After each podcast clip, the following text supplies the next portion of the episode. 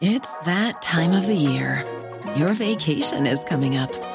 You can already hear the beach waves, feel the warm breeze, relax, and think about work. You really, really want it all to work out while you're away. Monday.com gives you and the team that peace of mind. When all work is on one platform and everyone's in sync, things just flow wherever you are. Tap the banner to go to Monday.com. Millions of people have lost weight with personalized plans from Noom, like Evan, who can't stand salads and still lost 50 pounds. Salads, generally, for most people, are the easy button, right? For me, that wasn't an option. I never really was a salad guy. That's just not who I am. But Noom worked for me. Get your personalized plan today at Noom.com. Real Noom user compensated to provide their story. In four weeks, the typical Noom user can expect to lose one to two pounds per week. Individual results may vary.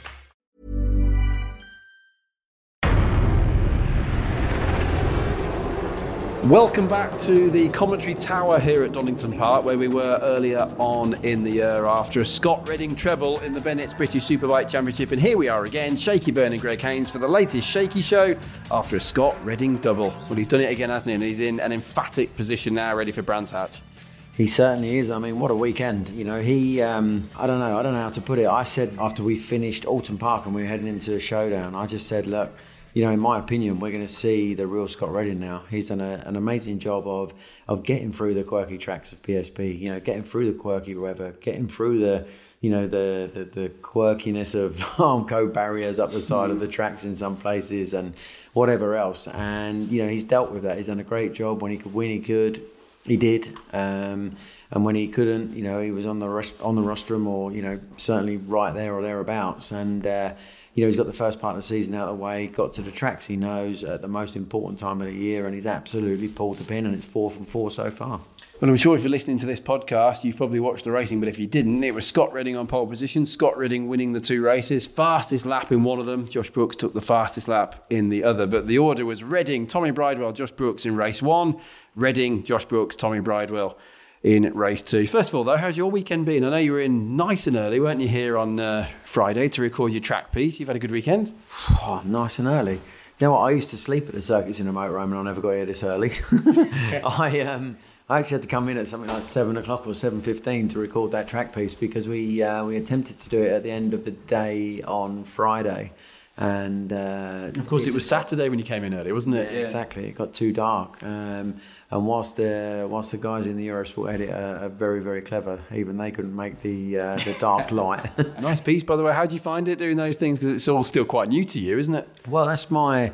You know, I did one with James Whitham um, at Oulton Park earlier in the year, and you know when you're just kind of chatting with your mate about you know about a, a, certain part of the track and you know you can both uh, both relate to it it's really easy but when you've got one camera on you and you've got mm, to mm. you know get across a few key points but you've got an amount of time to do that in um, I got in a right pickle a few times. I'm not going to lie. It took me. Uh, it just seemed to uh, right. I'd start and then I'd get halfway in, I'd mess it up, and then I'd start and mess it up straight away. And then I'd start and get three quarters of the way through, and That's then mess it right up. And uh, I was like, come on, get yourself together, young man. Happens though. I remember when I did my media training, they said to me, talk to one person. You know what I mean? Don't, don't, imagine you're talking to a load of people, even though there's lots of people watching. Just talk to one person.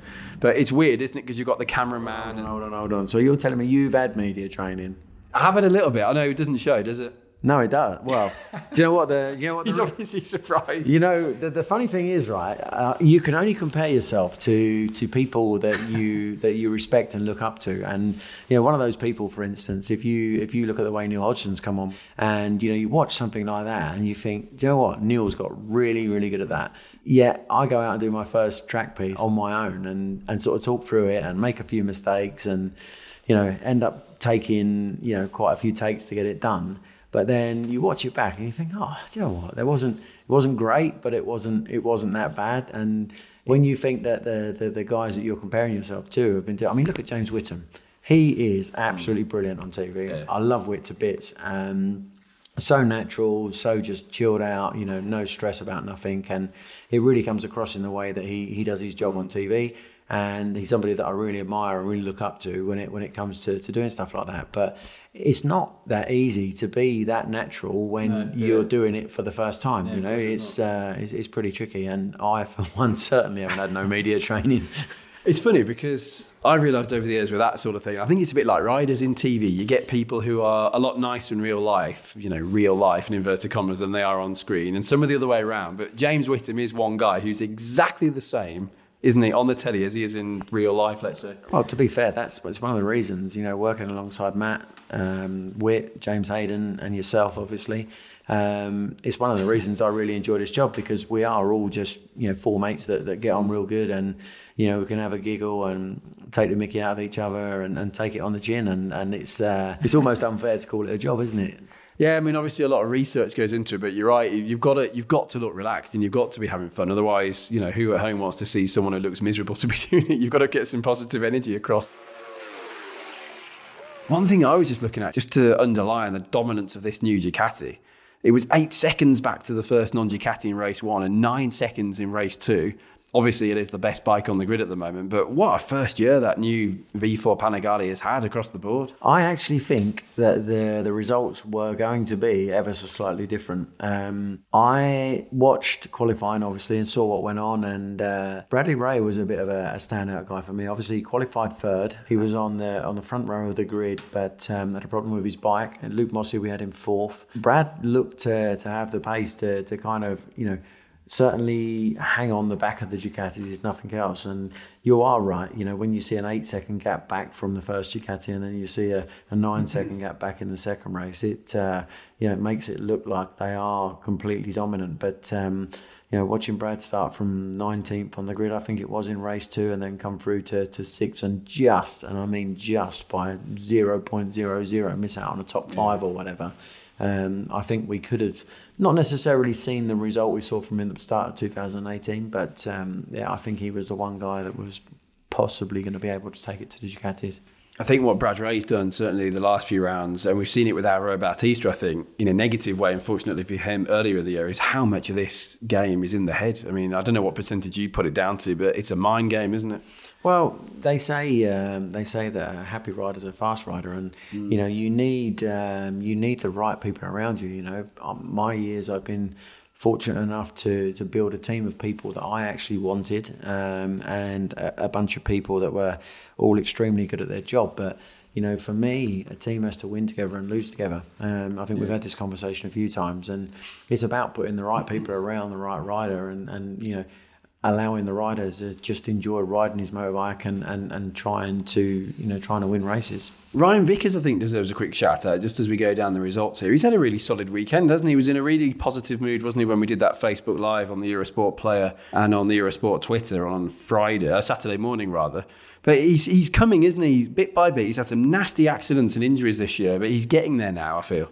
Yeah, he is. Um, I think he's quite a quite a talented, special special mm. young guy. You know, he's certainly one of the one of the bright hopes for for the BSB Championship. Um, I don't know what his what his plans are um, for next season. Yeah, he's one guy that we haven't heard any rumours about. Um, maybe maybe he'll stay where he is. Maybe he'll change. Um, you know, you'd have to say that the the Royal Air Force and Reserves team are a great team at developing young talent, and you know it'd be good to to see him stay there. But uh, you know, he's managed by um, a very experienced guy in Roger Burnett, and uh, you know they'll obviously be uh, ticking all boxes and covering all bases, and seeing if there was somewhere else that uh, you know they could send him into to, to try and make him or allow him to take that next step. Yeah, Roger Burnett, who incidentally took the very first World Superbike pole position here at Donington back in '88, and never took another one after that, Roger. But yeah, he's very much involved, isn't he, from a managerial point of view? Yeah. Um, you know, I think he sees that he's got a, you know a great prospect in front of him, and uh, yeah, he's he's very good at spotting talent. I mean, he's had uh, he's had Neil Hodgson, hasn't he? He's had James Toseland running with him. Who else? He's looked after Danny Kent for a while. So um, yeah, he's, he's he's worked with some really good guys. Another standout performer for me, Shaky, actually, funnily enough, it seems a bit silly to say this, but didn't race. But Taylor Mackenzie, I thought the way he adapted to the Tyco BMW, you know, from a layman's point of view, from my point of view as a non rider, to come in knocked his brother, didn't he, unintentionally, I guess, out of Q3 to go ninth on the grid. Uh, a nasty crash in the warm up this morning, and then a really nasty crash, same place, coming through Coppice in the Stock Thousand race, concussed. Luckily, though, nothing more than that. But Taylor was looking really good. It's a shame we didn't see how that would have gone on the Tyco BMW. Yeah, it is. Um, it was quite impressive. I mean, uh, Tarran, his younger brother, um, is having a bit of a tough time at the minute, isn't he? I mean, he's made it into the showdown, which is great, but the wheels have kind of fallen off the wagon a little bit since um, since the crash back at um, where did he break his wrist? Well, he had a nasty one at Brands and Thruxton, didn't he? Thruxton, yeah. You know, he's a he, he's more than capable of, of winning races. He showed that at the beginning of the season. Um, you know, that team are as well and you know they've worked really hard to you know to give them the best possible package. But you know, you just uh, you touched on it with Bradley Ray and with Alvaro Bautista, but uh, you know a lot of this is in the head, and, and you know all Tarran wants to do at the minute is get back that feeling of, of being able to ride at the front and uh, you know enjoy battling with the guys. But um, it's proving particularly tricky. But we're going to a track now, actually, the next round of Brands GP, where where he's always shone, always looked really good, um, and hopefully he'll kind of refine that form and uh, look forward to getting on the uh, the 2020 version of the um, R1M. What was the gap now when I think back? Do you know the year you went into Brands some way behind Leon Haslam, 2017, wasn't it? What was the points gap? 33 points. 33. So if we look at it now, it's 28. So we're in the same ballpark there between Scott Redding and Josh Brooks. Tommy Bridewell, 65 behind. There's only 75 points left. So it's mathematically down to those three. Tommy's an outsider, I think it has to be said. Can anyone really see past Scott Redding now? I know anything can happen, it could rain or whatever, but it's not going to be easy to beat him now, is it? Surely.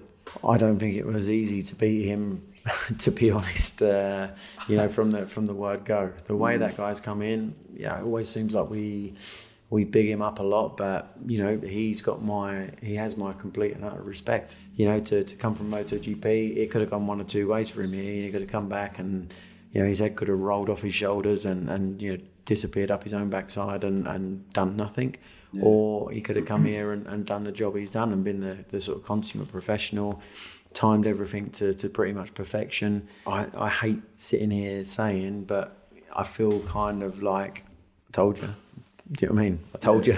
Um, yeah. You know, we had this this very conversation, didn't we? You know, you put all your eggs in that basket, but what's going to happen is they're going to hatch, and uh, you know he's going to saunter off somewhere at the end of the year with a BSB title under his belt, and you know it looks like that's pretty much exactly what happened. But fair dues, by the way, because you also predicted a Scott Redding double for Donington. I thought, oh, Brooks, you might be able to beat him in the first one, but. Um, that was Magny-Cours, wasn't it, last week? He said Scott will do the double, and he did again. So that's the five races he's done here, Shane, this year and he's won them all. How should people have seen it then, really? Should they have thought, you can never assume he's going to come in from MotoGP and win, but I guess it wouldn't have looked very good for Scott Redding, and he's not won it yet, has it? We're talking like he's already done it. It wouldn't have looked great for Scott Redding if he'd come in and been an also around this year. It wouldn't have looked very good at all for him or for MotoGP or for anyone, would it, really? No, definitely not. And I mean, the, the one thing that stands out for me is when we were here back in May, the 24th or 25th of May, Scott Redding became the X mm. number of BSB winner. Yeah. Um, he's now won 11 times yeah. um, in his first season. kind of puts his season into context. You know, if he goes and I'm not saying he's going to do the the triple at Brands, but it's more than possible. If he does that, he becomes a 14 time race winner in, in one year. Now, if that doesn't deserve a championship, then nothing does. Yeah. Yes, you can argue that V4R is a is a pretty special bike, and yes, it's finished first, second, third for umpteen races this year, and you know, pretty much all of the other guys are already like, well, you know, as long as we're first non Ducati, then we've done a good job. But mm. at the same time, he still had to beat two very fast guys on the same bike to uh, to win those races. So. Like I said, let's talk about somebody else. I feel like we've uh, we've done yeah. nothing but talk about um, talk about Scott. But you know, in fairness to Scott, it's because of the job he's done. He's done a great job. Deserves some recognition. We should talk about his teammate Josh Brooks, of course. Very, very honest once again, wasn't it? As he often is, Josh, actually, in his interviews, to be honest. But again, very, very honest in his interview today. And he sort of just said, I couldn't do much about him this weekend. Yeah, but just that's Josh. Um, yeah. You know, the positive thing for me this weekend, and, you know, it's it's fairly common knowledge that he and I don't get on that great. But the the the thing that stood out for me this weekend was that Josh come out, you know, all guns blazing. He didn't come out like he did at Assen. You know, in Assen the other week, he came off the back of a crash at Oulton Park, was really steady um, all day Friday in Assen, steady on Saturday, and it took him all weekend to get up to speed. And he just did not look comfortable on that bike. But when Josh is comfortable on that bike, his riding style really suits the thing. This weekend he came out, and I think honestly honestly, hand on heart, that's the best I think I've seen him ride that bike all year.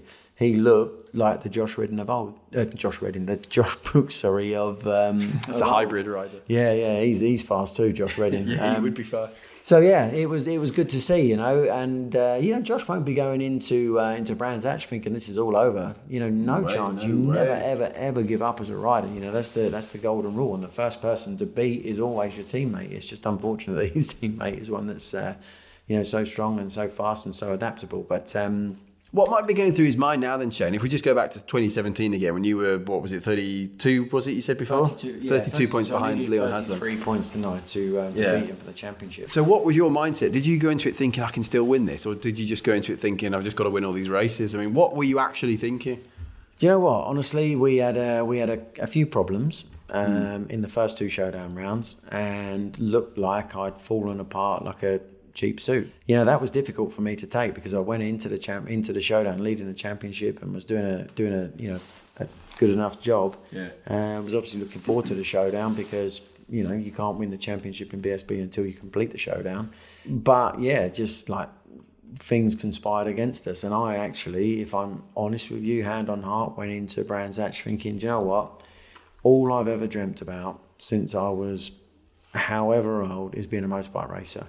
Uh, I'm not enjoying my racing. I've not enjoyed the last few rounds. Um, obviously, a load of problems, and I, you know, I didn't know if I could turn it around.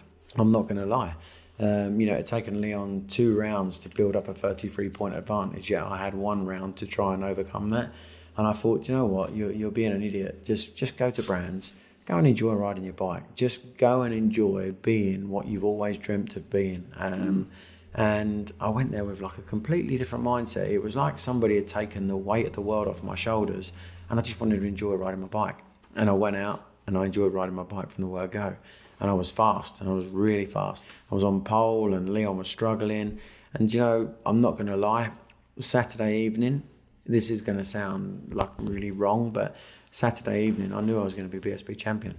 I knew I was going to turn it around. I just had a feeling. I went to bed that night after winning the first race on the Saturday. Leon had had like a seventh or a mm. tenth or something like that, and I thought, do you know what? I'm winning this. I didn't come there expecting that, but that night I knew. And then I went out and I won the first race on the Sunday, and that took it to a two point deficit. And I was just, there was absolutely no way in my head that I wasn't going to win the championship. And, you know, every rider on the grid probably feels like that, but I kind of, I've never felt so certain of something in my, in my whole career. And, you know, the, the last, the last race on, on the Sunday afternoon, I was on the front row and Leon was really far back on the grid, and it was probably the most intense grid walk and, and you know grid that, that I'd ever sat on. But I still had this really positive feeling, and I knew uh, what I had to do. I knew how much Leon had been struggling, and Leon got like the most miraculous of starts. I got not the best of ones, got a bit boxed in through turn one, a bit boxed in through Druids, and Leon actually come around the outside outside of me at Druids and sort of dropped in front of me going down into bottom bend. And I thought to myself, this just could not be better. I followed the guy around the track and I just sat on his back wheel. I just kept his pit board at plus zero, plus zero, plus zero. Yet the lap times we were doing were half a second a lap slower than the, the two races that I just won, you know, mm. one in the earlier on in that afternoon and one and the one the day before. So I knew I had like half a second a lap in my pocket, and that's a big. Yeah. Yeah, I was not taking a single risk, and I was just letting him hear that Ducati bellow and watching him start to make a few mistakes, and you know, watching his bike starting to squirm where he was trying really hard to get away from me. And I thought, yeah, carry on, carry on, because you know, three or four laps from the end, I'm gonna, I'm gonna pull the pin, and and you know, that's gonna be me. You know, when you when you fight with Leon Haslam on track, you have to make sure that your move is clean and concise, and that you do it in a way that you don't you know, miss the opportunity to, you know, to defend that that position you've just taken, um, because he is so tenacious that he'll come back at you. You know, you could be racing at Brands Hatch and he'd come back at you from from Donington Park just to make sure that uh, to make sure that he didn't lose to you. And that's what I love about racing against the guy. But he then went and had that accident and fell off and and. You know the wheels fall, fell off my wagon. You know I, I was like, right ahead of you, didn't yeah, it? he literally went into Hawthorn Bend so fast, and and all of a sudden, the guy that I'd spent all year trying to beat was like in the ground. I knew he was going to hurt himself. You can't crash there and not hurt yourself. Um, but I, my, my bike started making all funny noises, and in my head, it was going to break down, and I started making mistakes, and, and it just absolutely ruined everything for me because I was like, oh my god. Well, what do I do now? I wanted to beat him. I wanted to beat that guy so badly at Brands to, to nail the championship that I, I can't tell you how much I wanted it. And, you know, I ended up turning it around and winning the championship. But Josh, you know, enough about me. Um, Josh is going to be going there thinking, well, you know what? Shaky turn around 33 points or 32 Exactly. points or whatever. exactly. You know, it's not over yet. And he'd be more than right to, to think that way. Yeah, well, all it would take, and not wishing ill on anyone, but if Scott Redding did have a problem in the first race, didn't score, and Josh Brooks won, there'd only be three points between them. So it just goes to show. We're going to talk about Tommy Bridewell then. He's the last of the three who could still win it, Shaky. He's 65 points behind, there's 75 points left. So he's just got to go there and win all the races and hope the other two hit trouble, hasn't he? There is nothing more he can do to win this championship. You know? I think Tommy Bridewell's a, a great character. He's a great part of the British Superbike Championship, and he's done a great job this year. I think that Tommy Bridewell actually made his showdown so much easier by falling down in mm-hmm. Assen. And I mm-hmm. know that's going to sound like a really odd comment, and people are going to listen to this podcast and think, "What on earth are you on about?" But I think that every week. Tommy, yeah, well, I won't tell you what I think about you. Not, not live on air. We'll save that. we'll save that for the last one of the year. Um, Tommy Bridewell uh, really is a rider that, that wears his, his heart on his sleeve, you know, and he tries so hard that he almost makes himself, he rides into problems because of it. Now, what what he's done by having that crash, in my opinion, is just made things so clear. Mm. Like nothing other than wins means anything, you know. So you know, if you're a rider that can sit and figure things out, you know, if he hadn't have had the crash at Assen, for instance, it might have been that he could afford to take one second place to such and such, but then he'd need a first or whatever else. But Tommy probably wouldn't work that well in that way. Now he knows that only wins will will will, will make it happen for him, and I think he also knows now after the, after Donington Park that um, realistically it's over. You know, you can talk about oh yeah, but there's still a chance. There's a mathematical points of 65 and there's 75 up for grabs, but. Scott Redding and Josh Brooks aren't not going to finish two races. Um, I'm sorry, Tommy, but that, that's how it is. You've done the best job you've ever done. You know, you're going to have a, a great championship. If Danny Buchan doesn't have the, the strongest of rounds, you're going to finish third in the championship. Mm. You know, top three for Tommy Bridewell on a privateer bike in the BSB championship, I think is a fantastic outcome and hats off to him for achieving it. Yeah, we should talk about Danny Buchan, of course, on the FS3 Kawasaki. 13th on the grid, didn't get into Q3.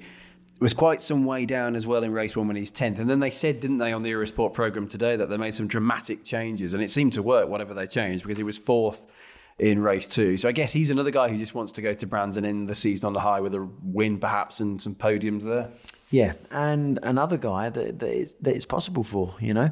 Um, Tommy Bridewell could go to Brands and win. True. Uh, I'm not trying to say that Tommy Bridewell can't win a BSB race because he did it. He did it at Oulton Park. But exactly, but he needs other things to happen if he's going to win. I mean, he, he To- knows to- that, doesn't yeah. he? To win the championship, he needs he needs almost a, almost a miracle. But to win a race, yeah, that's more than possible. And he is for Danny Buchan too, possibly for Christian Iddon, and possibly for Bradley Ray too. You know, those guys all run really well there. I mean, the two races in 17, for instance, that that I won, um, Christian Iddon followed me all the way home. Um, Yeah. he could well do that there. It's uh, it's all to play for still. Danny could go there, like you say, and, and have a win. Um, a lot of positivity coming for the FS3 Kawasaki team. Obviously, they're stepping up to become the official factory backed Kawasaki team next year.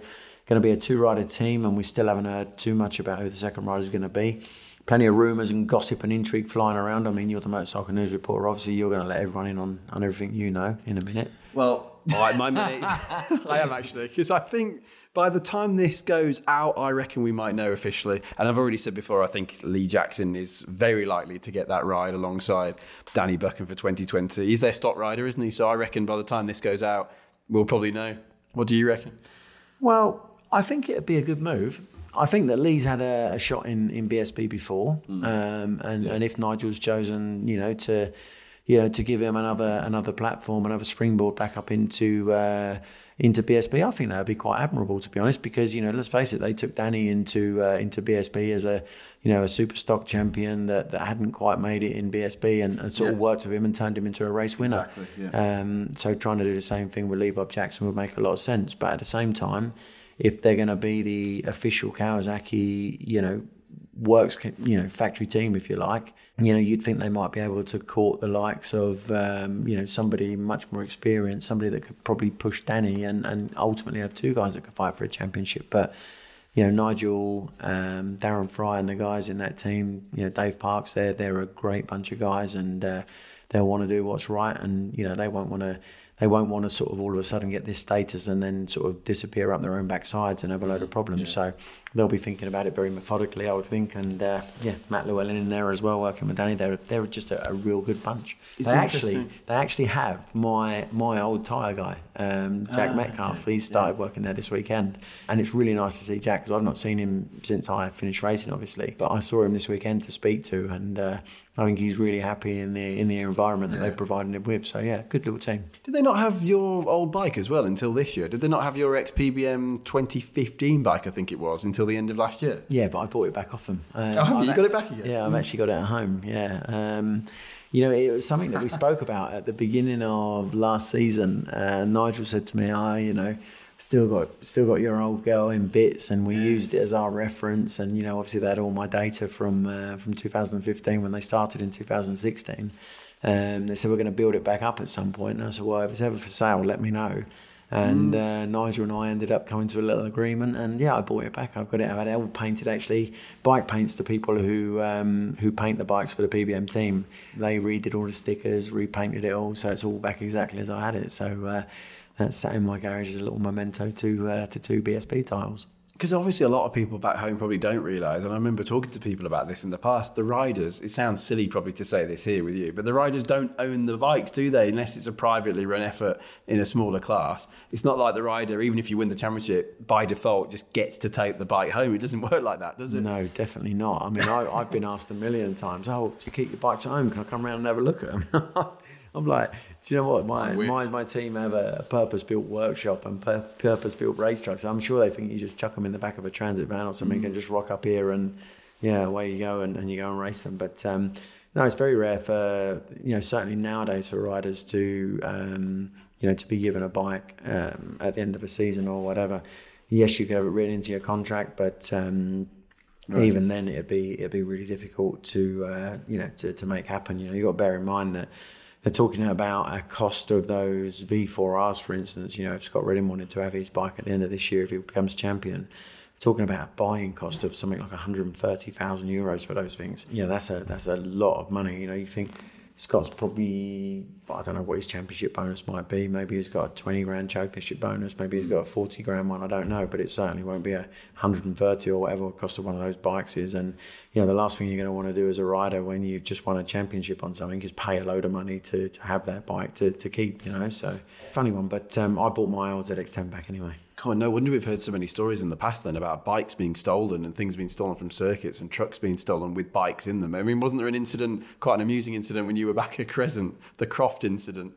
Yeah, well, that, then bikes got held to ransom. I mean, to be honest with you, they could have kept the thing for all I cared. I hated the bike that year and uh, didn't enjoy the year at all. Um, but yeah, no, riders. Uh, I think the thing with the with the bikes getting taken, you know, it's it's fairly I don't know if I should even say this, but it's fairly common knowledge that um, you know quite a few teams aren't aren't quite, you know what what they'll say they'll pay and, and what you actually end up getting is, is quite a, a different um, a different a different thing. You know, I've been relatively lucky throughout my career. Um, you know, certainly certainly in the PBM days anyway of, of you know eventually getting everything you've been owed. But um, you know, certainly with some of the teams that I've ridden for in, in world championships before, there's a there's a little bit of money outstanding. So you have to sometimes take matters into your own hands, and um, you know bikes have to be be taken as like a guarantee, and and you know it's not. Uh, this is not a new thing, and it won't be uh, it won't mm. be an old thing either. I wouldn't have thought. You know, there'll be there'll be plenty of people up and down pit lane wanting to uh,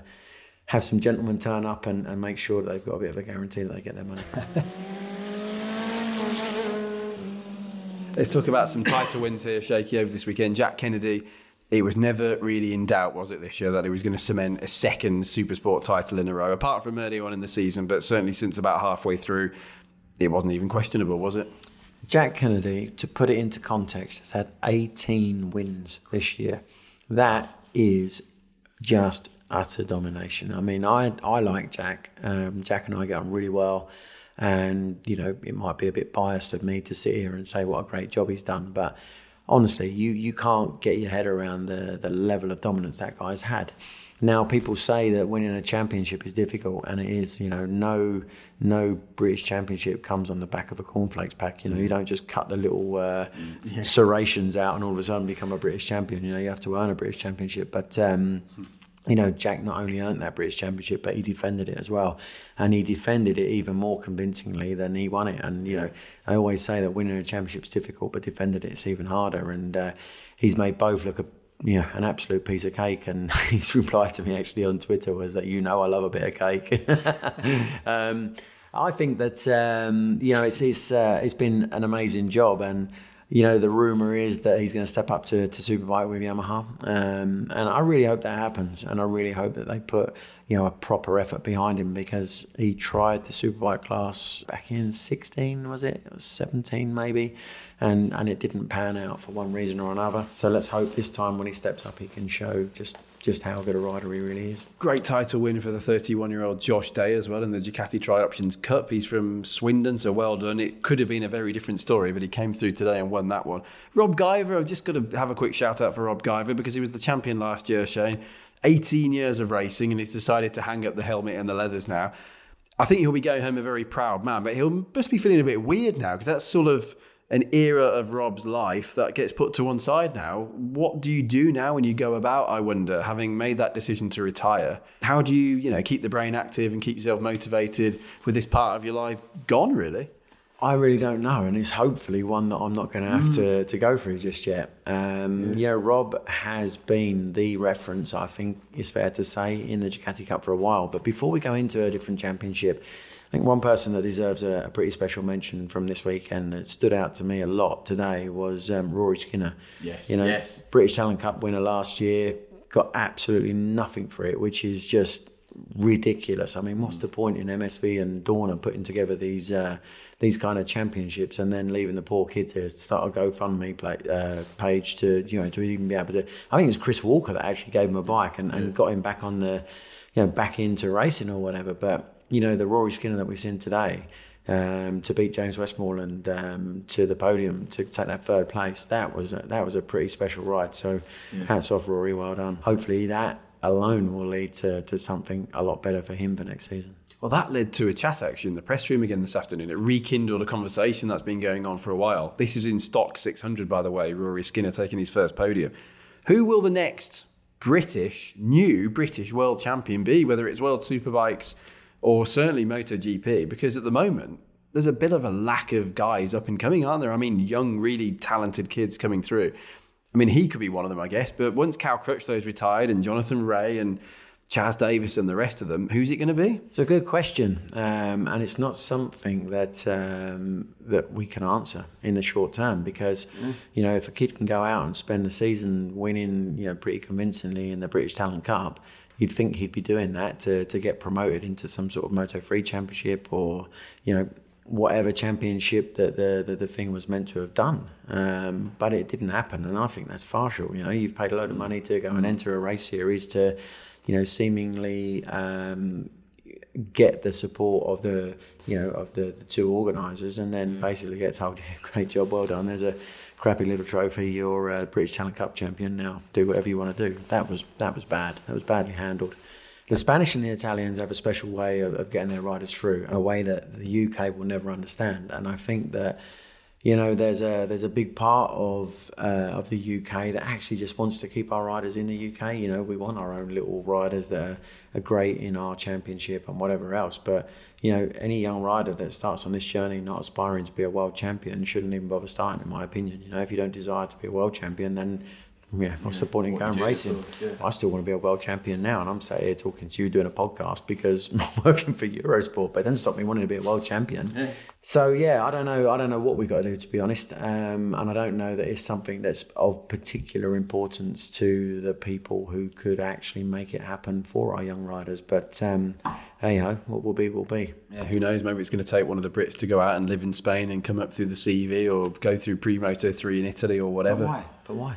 Why should Well, they have to exactly. do that? Why should they have to do that? Yeah. and that's the thing that's that's difficult to get your head around for, for me as somebody who's you know kind of coming towards the end of my career. You know, where is that next kid going to come from? You know, when when the Spanish kids finish school and they go literally at sort of three thirty after they finish school to like the local kart track and just have guys coaching and coaching and coaching and media training, the whole system's just absolutely perfect. But then you know, motorbike racing and, and motorsport in general in Europe is far bigger than it is in, uh, you know, if you want to be a footballer, then, then everybody will get behind you in the UK, and, and rightly so. You know, we we created the game, if you like, and, and you know, we are the we are the reference. Um, you know, the Premiership is is absolutely fantastic. The money that's involved in it is like off the scale. It was funny actually um, in the show today. Matt Roberts was promoting one of the the English Open snooker, and the winner of that uh, particular match or something, there was a million pound prize fund, and you just think, you know, how how A million pound a prize million fund. pound. Yeah, listen, I'm taking nothing away from from snooker players Mm-hmm. because you know I can't play snooker to to save my life. Um, I enjoy a game of pool. Um, and I love to have a go at snooker, but it's so hard to do. So the likes of Ronnie O'Sullivan and all the superstars that we have that play snooker, you know, if you're at the top of your game, you deserve some money. But I tell you something, we joked about it actually earlier in the, in one of the other podcasts when they put that seventy five thousand pound Integro Insurance um, prize fund up for, for six wins in this championship. I can't think of no more than four riders that even earn seventy five grand. We uh, perhaps we're in the wrong sport.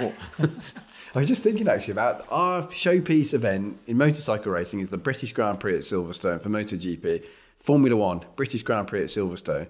They're one of very few Grand Prix for MotoGP or F1 in the whole calendar that are not government funded. You know, they're privately funded by the BRDC essentially. Is it not a cultural thing maybe as well? You know, these other countries, their governments are getting behind them. You know, their presidents are often there at the races or prime ministers or whoever. There's no government funding going into our Grand Prix. Well, I did actually ask um, Kenan Sofuoglu if he'd have a word with Boris Johnson for us because um, we spoke with him, and obviously Kenan. Uh, after you know the, the, his his uh, prime minister or whatever actually told him he had to, to stop racing because he kept hurting himself, and uh, the president, they're good friends. the yeah. president, yeah. and he made him um, a, a, parliamentary member. And you know, it's Kenan's job, and he's like, I can't get out of it. You know, I have no choice. I, I have to do as I'm told. And I said to him, Well, listen, you know, if you're if you're sitting in par- Parliament in Turkey, and if you look at you know, Toprak Razgatlioglu's bike, um, the whole thing's just got Turkey or Turkish right up the side of it because the Turkish government fund the team. Um, And that sponsorship's going to Yamaha next year when he goes there as well, so they're taking it with him. Well, exactly, and and you know, I, I joked with him on screen. I said, "Any chance you can have a word with Boris and see if we can't get some, see if we can't get some funding for some young British riders to, you know, to, to make it through to, you know, either World Superbike or or Moto Three." And he laughed, and uh, yeah, I, I think he declined politely. Yeah, they've got to get Brexit sorted out first, haven't they? There's something. Imagine that being discussed though, motorcycle racing in the House of Commons. Be good, wouldn't it? I might, do you know what? I might actually make a bit of a run for Prime Minister. What do you reckon? Well, there you go. Send your tweets in, everyone. Another alternative career there.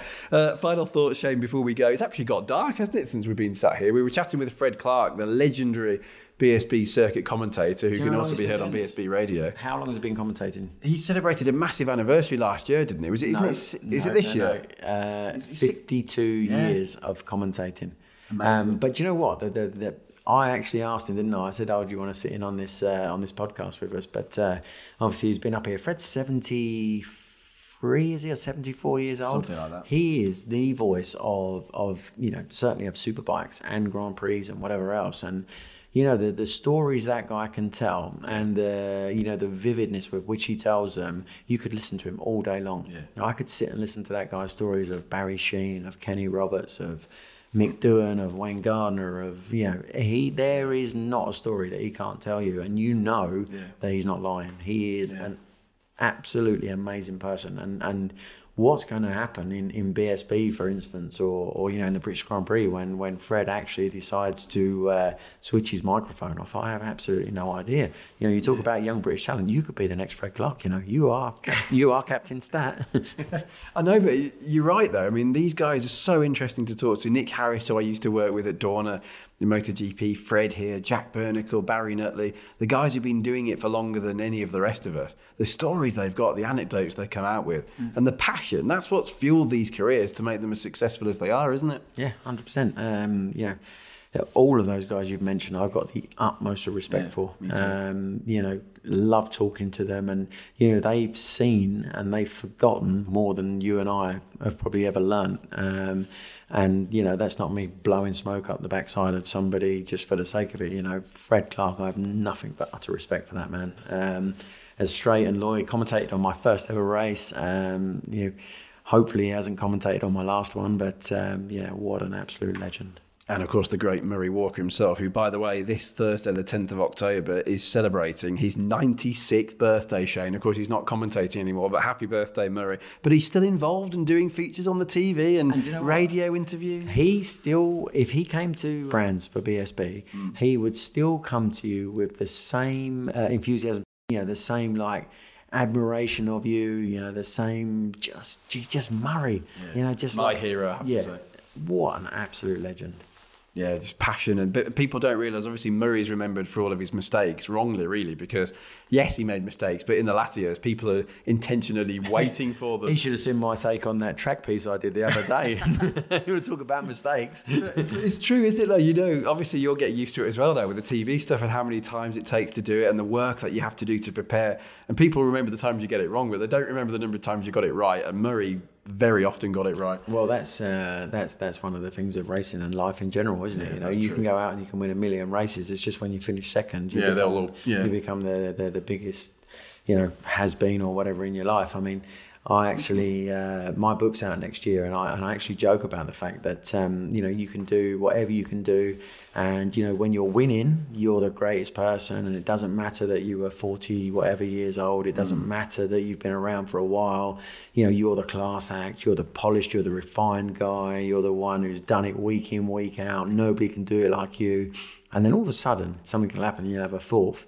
And all of those comments turn into, yeah, but he's, you know, he's 40 odd years old now. What does he need to prove now? He's done it all. You know, he's going to start going off the boil. You can't have same. And you just think, are you flipping, pulling? you know, I don't even want to say what I want to say. Well but, uh, selected words there. Yeah, no, it's uh, it's funny. Um, but yeah, you you quite often get remembered for the things you didn't do rather than the things you did. And uh, as you say, Murray, you know, made a made a load of mistakes, and, and he was famous for it. But everybody loves him for it. Yeah, absolutely. But so often got it right as well. It's Argentina World Superbikes coming up this weekend. I believe you're going to be on hand in the new Eurosport studio because the Feltham era has ended. We've been based in Feltham, just outside Heathrow, for many a year. That's all changed now. New Chiswick base, so uh, new studio, new look. Looking forward to seeing it. Yeah, I actually went down to um, to Chiswick on Tuesday this week um, to to meet the you know the the boss. Um, to have a little chat, which was really good. Um, you know, the new facility looks great. Yeah, I'm looking forward to that actually. We're going to get there and do Argentina, and then we obviously go to Brands the weekend after. And then Qatar finishes off the six week run that we've been on. Um, and then that's those two championships done for the year. So, Really looking forward to Brands Hatch, finding out who becomes BSB champion. Obviously, we already know he's World Superbike champion, and what, an, talking of utter domination, you know, what an amazing job he's done in the mm. second half of the season. Mm. We'll see what Argentina brings and sign the year off in, in Qatar. Shaky, thanks very much. I will speak to you over the airwaves, I guess, on the Argentina weekend. Are you going out there? Do you, you're, you're going to be like fully first class, business classed up living the dream. Uh, absolutely, yeah, first class as always. So I need to I need to up my game, don't I? I need some of that media training and, and get me on those flights. but no, I'm looking forward to it. It's going to be good, isn't it? Yeah, that should be great. Um, yeah, super exciting. A new track for Alvaro Yes, Bautista true, actually, true. um, which will be which will be good for him, and also a new track for Leon Haslam. Um, Yes, He's never been there yeah. before either, so uh, you know, be interesting to uh, to compare those two to see who's done the best job over the course of the weekend. Um, Toprak was good there last year as well. He got a podium. yeah, Toprak's super strong at the moment, um, riding really well. Um, he must be uh, must be wondering what the future holds for him when he uh, when he changes manufacturer. But uh, a rough diamond, I think, is uh, is a great description of him, and you know, immensely talented kid that uh, is really fast. And I think that um, you know, he's not like one of these guys that's been stuck in a class so long that he couldn't possibly adapt to a different type of bike or another manufacturer. And yeah, I'm sure we're going to see him go on to do great things and uh, give his teammate a, a good run for his money. Shane, thanks a lot for that. Penultimate shaky share of the season. Of course, we've got one more after Brands Hatch, but uh, James Whittam and I will be back with a full throttle podcast from the Argentina commentary box next week. And Shaky, I'll speak to you when we're talking about a new BSB champion at Brands Hatch. You certainly will, Greg. Thank you very much. See you there.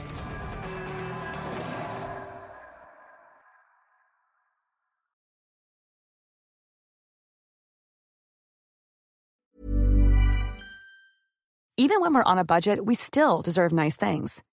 Quince is a place to scoop up stunning high-end goods for 50 to 80% less than similar brands. They have buttery soft cashmere sweaters starting at $50, luxurious Italian leather bags, and so much more. Plus, Quince only works with factories that use safe, ethical, and responsible manufacturing. Get the high-end goods you'll love without the high price tag with Quince. Go to quince.com slash style for free shipping and 365-day returns.